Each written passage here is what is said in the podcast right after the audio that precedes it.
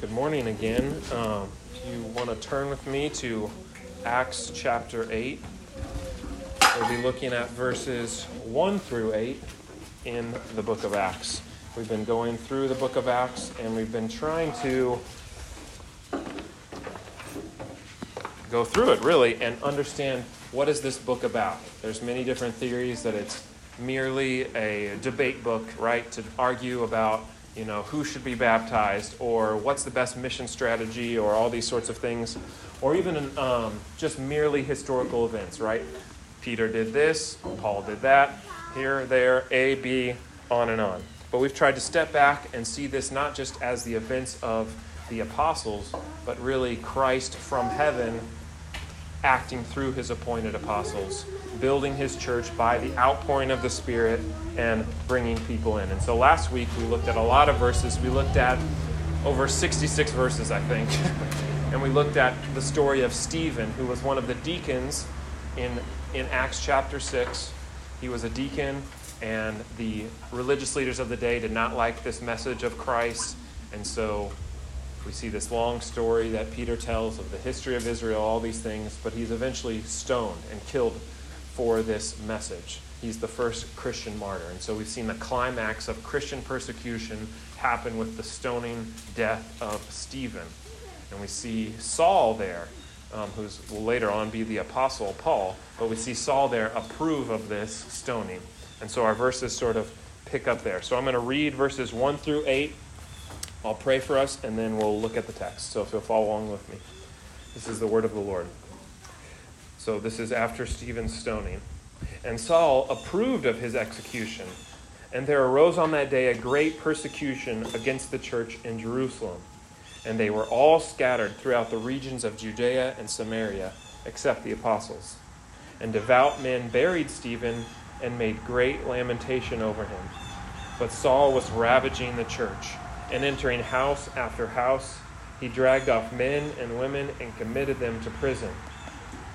Now those who were scattered went about preaching the word. And Philip went down to the city of Samaria and proclaimed to them the Christ.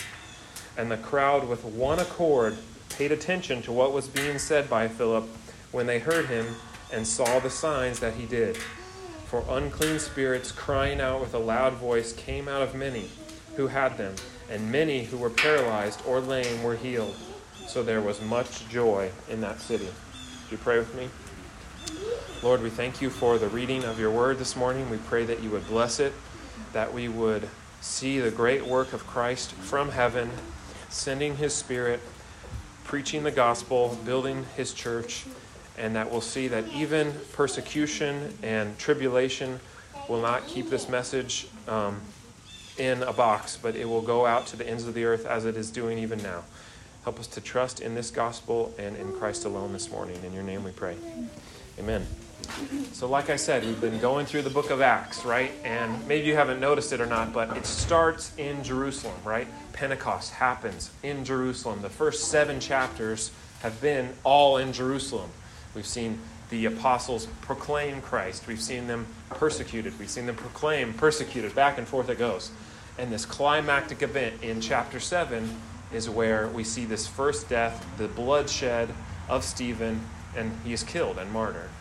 And so now we're going to see this gospel go out. This is sort of the ripple effect. If you throw a rock into a pond, what happens?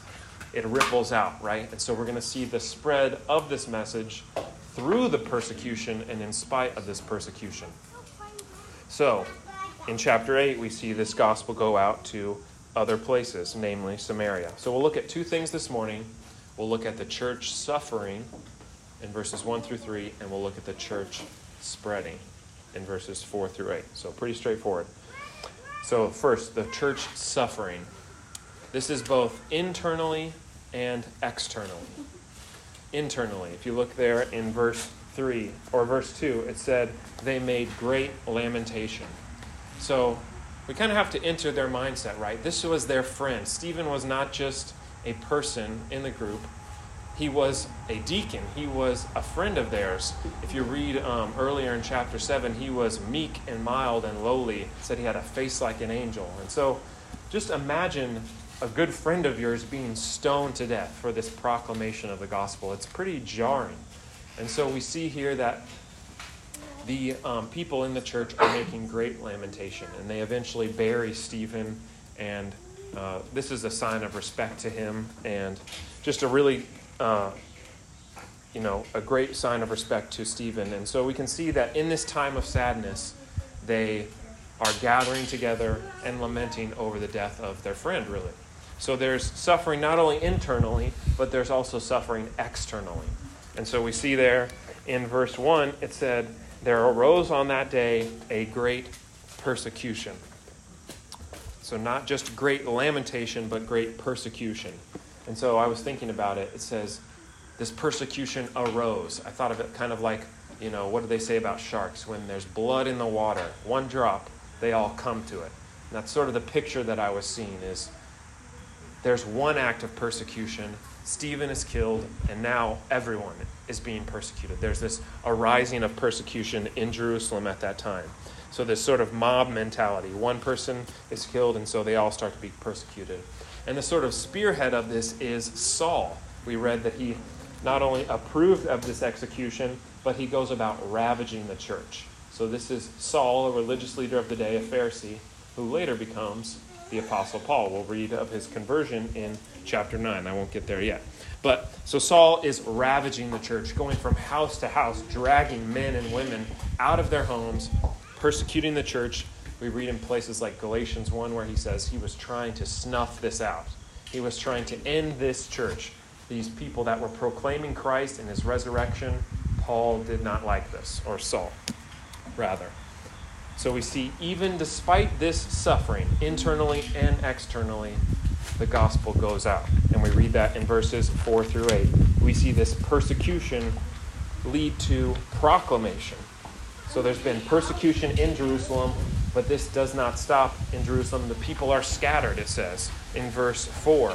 But they are also, they're not just scattered like sheep without a shepherd.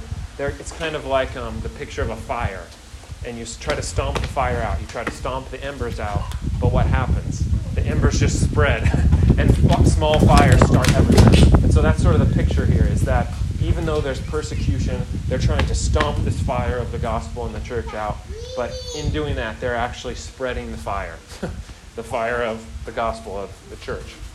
So it says they went about preaching the word. So this persecution ends up leading to proclamation. It does the very thing they didn't want it to do. They wanted to stop it. It ends up starting more things. And we see in verse 5 that it is Philip that is sort of at the forefront of this, that it says he went down to the city of Samaria and proclaimed to them the Christ. He proclaimed to them the Christ. So, what is Philip proclaiming here? What is this message? What is it?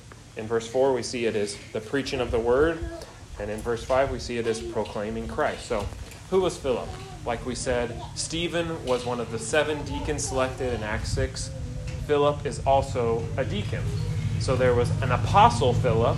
That's not to be confused with the deacon Philip. If you look back at chapter 6, Philip was a deacon of the church. So he was one of those who was commissioned by the apostles. Their hands were laid on him. He was given these special gifts to go and confirm the message of the gospel.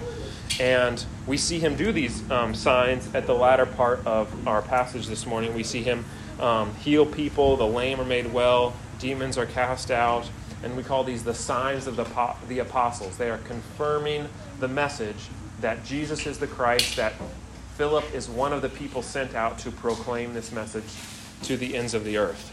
And we see there in verse 6, it says they paid attention to not only what he said, but what they saw, these signs that he did. So he's not just trying to gather an audience by doing these signs, it's confirming the message that what he says is true. And we see this in Jesus' ministry, ministry and many others. So Philip is proclaiming this message of the Christ, confirming this message, but we have to ask the question what is this message? It says he was preaching the word and proclaiming Christ. That's what he's doing. it's pretty simple. He's proclaiming Christ. He's proclaiming his life, his death, his resurrection, his active obedience for sinners, his passive obedience, suffering the death that they deserve, and rising again to new life for sinners. And if you turn, if you look in um, verse 12 of chapter 8, it says that Philip, as he preached good news about the kingdom of God and the name of Jesus, they were baptized, both men and women. So we see that this message is the good news about the kingdom of God. And when people believed the message, they were baptized, men and women.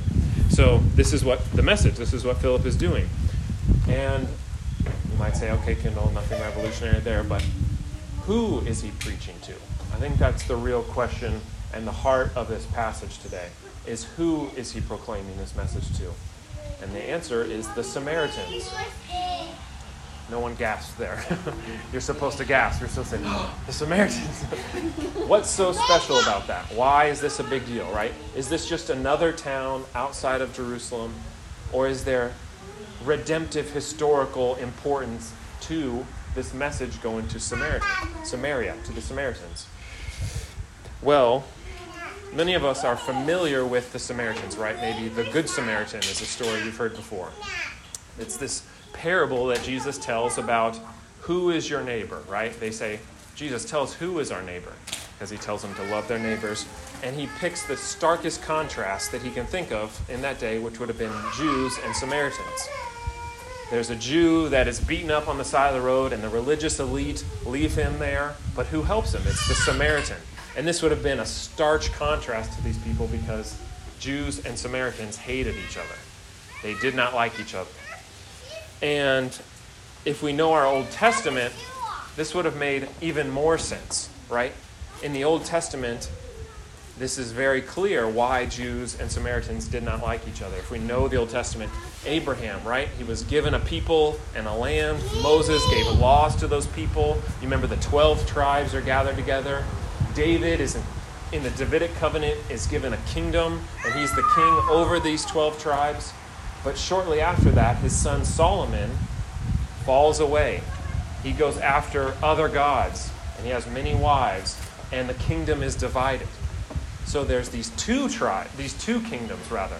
There's the northern kingdom of Israel with the capital of Samaria, and there's the southern kingdom of Judah with the capital of Jerusalem. So after Solomon, the kingdom is divided. There's these two kingdoms, and eventually the northern kingdom, Israel, with the capital of Samaria is destroyed. Assyrians come in, they do not follow the Lord, and they're wiped out. So, because these people worshiped other gods, they went after other gods, they married other people, they did not listen to the Lord. And so, this northern kingdom, Samaria, is wiped out, of Israel is wiped out, and only Judah is left, right? And so, there's this hatred, right? Because they are not following God, the Samaritans made their own temple at Mount Gerizim. They did all this stuff. They were not true Israelites, true Jews, because they did not worship at the true temple at Mount Zion. And so there was this deep hatred. And so this message going to Samaria is a big deal. it's not just another town in another area, it's a big deal.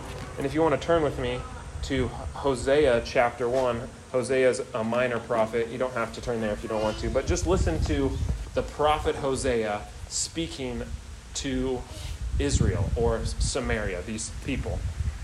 He basically tells Hosea to marry a prostitute and to have children with her. And he says, Name the children no mercy, for I will have no more mercy on your house.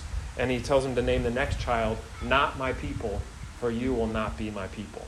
And so, God, through the prophet Hosea, is saying radical things to this northern kingdom that has left God, that has gone and worshiped other gods. And so, there's this deep hatred and this deep set um, anonymity between these two. And so, we see even in the prophet Hosea this promise of reconciliation. In verse 10 of chapter 1 of Hosea, he says, Yet the number of the children of Israel shall be as the sand and the sea and in the place where it is said to them, You are not my people, it shall be said to them, Children of the living God. And the children of Judah, southern kingdom, and the children of Israel, the northern kingdom, shall be gathered together, and they shall appoint for themselves one head. So there's this promise of restoration that these two will be made one. And we see this in Jesus' ministry, right? If you guys remember John 4, Jesus at the well, who does he go to? A Samaritan woman, right? A Samaritan woman. And John even fills us in. he has a little commentary. He says, Jews had no dealings with Samaritans. So he's, again, exaggerating this point that Jew and Samaritan are not together. But Christ goes to this Samaritan woman, and they have this debate about living water, and she's confused. She's, he thinks, she thinks he's talking about real water, and there's all this confusion. And then he starts to point out her sin. He says, You've had five husbands, and the man you're with now is not your husband. And she doesn't like this, and so she sort of changes the subject. And you could go there if you wanted to, but in John 4, Jesus um, says to her, he follows along with her. He says, Woman, believe me, the hour is coming when neither on this mountain nor in Jerusalem will you worship the Father.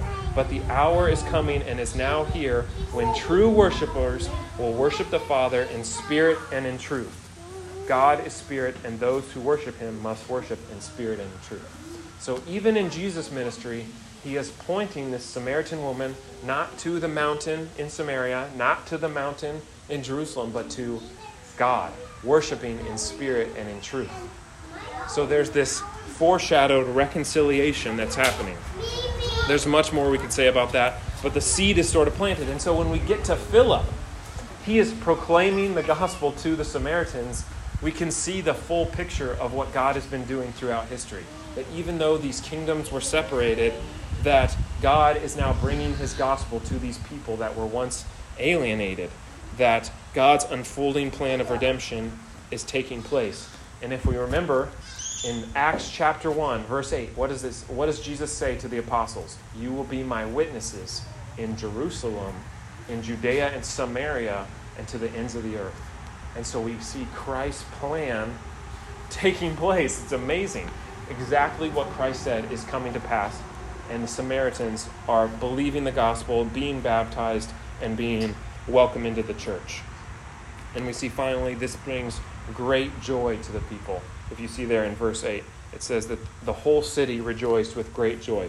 We see that the good news of the gospel brings great joy to these people. That the Spirit has come, the gospel has come, and they can rejoice. So, this is Acts chapter 8, 1 through 8.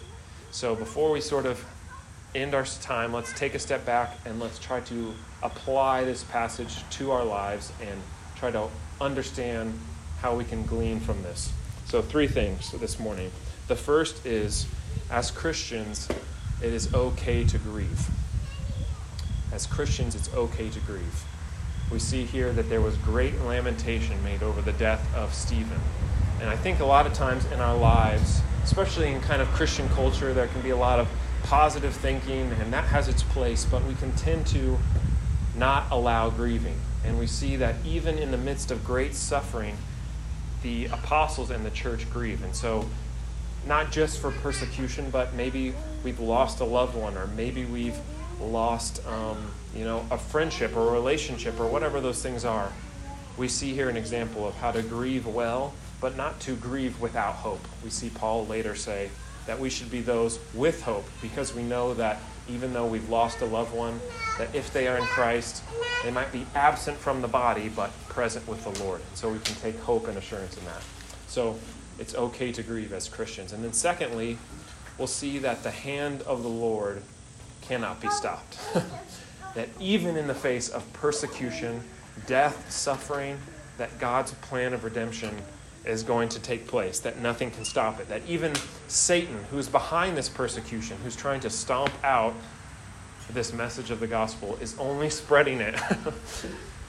He's only spreading it. And even you can think about the crucifixion, right? Satan thinks he has Christ cornered. That is the very thing that will save sinners, is the death of Christ. So we see here that God's hand cannot be stopped and this beautiful picture of redemptive history unfolding.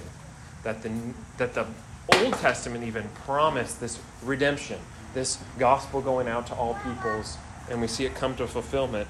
And so finally, we can say, Behold the mystery of Christ. Behold the mystery of Christ. This is the language that Paul uses. That was hidden for ages, but has now been revealed. This mystery of Christ, that there is one people of God, and that Christ is the great prophet, priest, and king. If you look at your um, bulletin on our confession of faith this morning, it says he's our chief prophet, our great high priest, and our eternal king.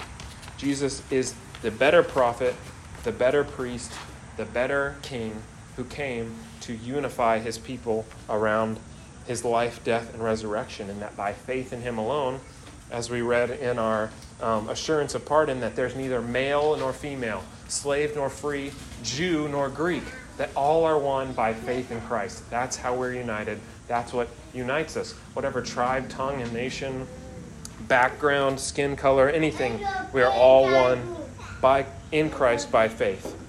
And so um, it can be easy to doubt God's promises, right? It can be easy to doubt God's promises in our lives. How can you do this? How can you allow this persecution?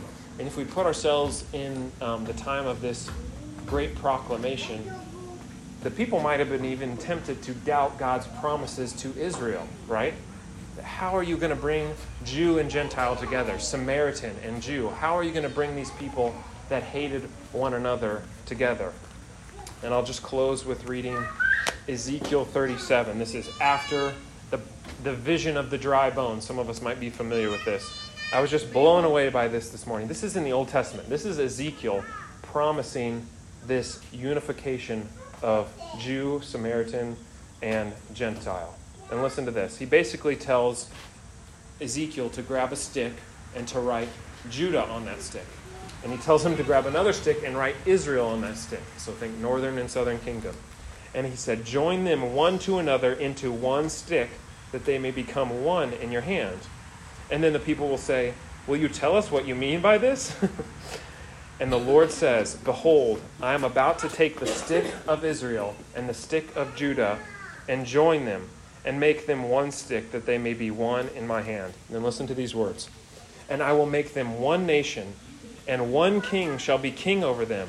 And there shall no longer be two nations divided they shall not defile themselves any more with their idols and detestable things, but I will save them from their backsliding, and I will cleanse them, and I will be their people, and they will be my God. I will be their God. Think of Hosea there. Then listen to this. My servant David shall be king over them, and they shall have one shepherd.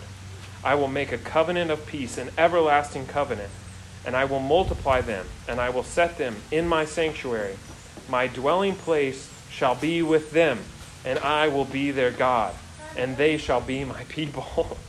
then the nations will know that I am the Lord who sanctifies Israel, when my sanctuary is in their midst forever.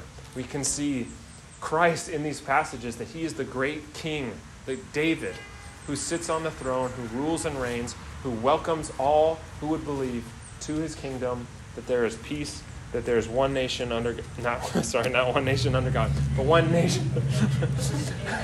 Not the pledge of allegiance but we as God's people are a holy nation a royal priesthood under under Christ the great King. So may we be found in Him this morning. Let's pray.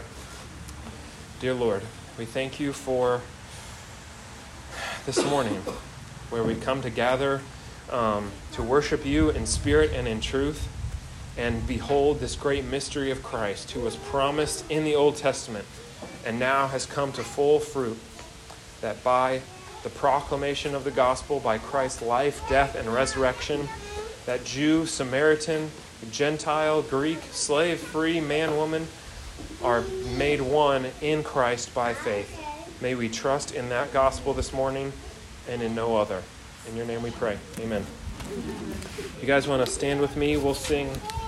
Psalm 23, which is song number seven on your handout. We'll sing Psalm 23 to the tune of Amazing Grace. So just think, Amazing Grace, how sweet the sound.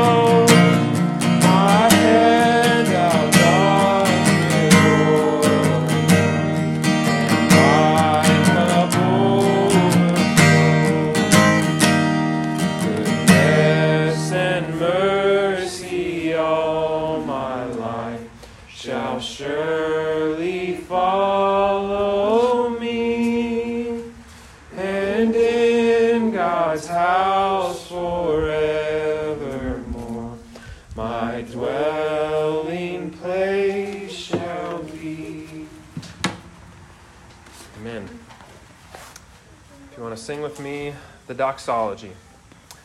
Praise God from whom all blessings flow. Praise Him, all creatures here below. Praise Him above, ye heavenly hosts. Praise Father, Son,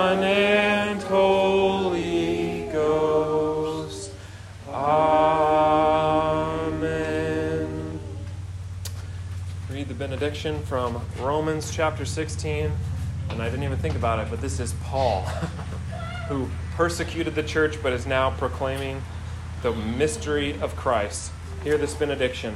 Now, to him who is able to strengthen you, according to my gospel and the preaching of Jesus Christ, according to the revelation of the mystery that was kept secret for long ages, but has now been disclosed, and through the prophetic writings has been made known to all nations, according to the command of the eternal God, to bring about the obedience of faith. To the only wise God be glory forevermore through Jesus Christ. Amen. Amen. Grace and peace as you go from here.